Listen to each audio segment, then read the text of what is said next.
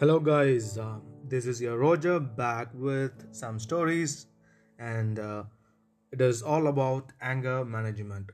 This is a kind of Zen story which I read it from Buddha Guru, so I am here sharing in front of you. So, I just want you to focus and pay attention for just two minutes, and then let us learn how the Zen acts on anger management. So the story goes like this A Zen discipline approached his teacher Master, I have an uncontrollable temper. Can you help me overcome it? Hmm, that's strange. Can you show it to me? asked the master. No, not now. Why not? Occurs suddenly, then it can't be a part of your true nature said the master. If that were the case, you wouldn't have any difficulty in showing it.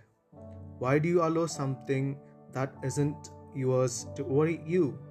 Thereafter, the master's word would come back to the student whenever his temper rose.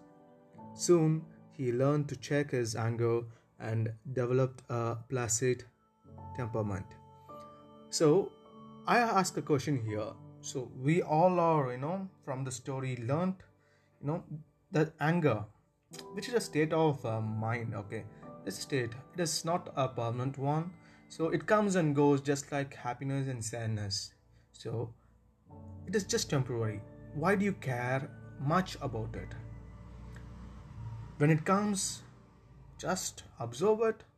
When it goes, just observe it awareness is the only key to you know uh, understand all the emotions. Don't ask why don't ask you know what made because this anger will give you know what a, a sense of uh, uh, intention what a intensity. The intensity will improve when you do that okay? So just observe it and after some time think about it. After some time when it goes away from your body from your mind you just think about it. What made me to get angry on this person?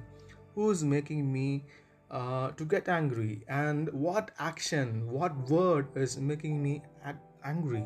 If you think and introspect yourself now you can come up with something like you know mm, uh, some kind of uh, mm, identification who and what and what words are making you angry if someone is uh, no not believing me or not trusting me and i get angry immediately okay? If someone is not uh, you know uh, not uh, worry, uh, no, validating my words i get immediately anger. So i will find out who is doing that.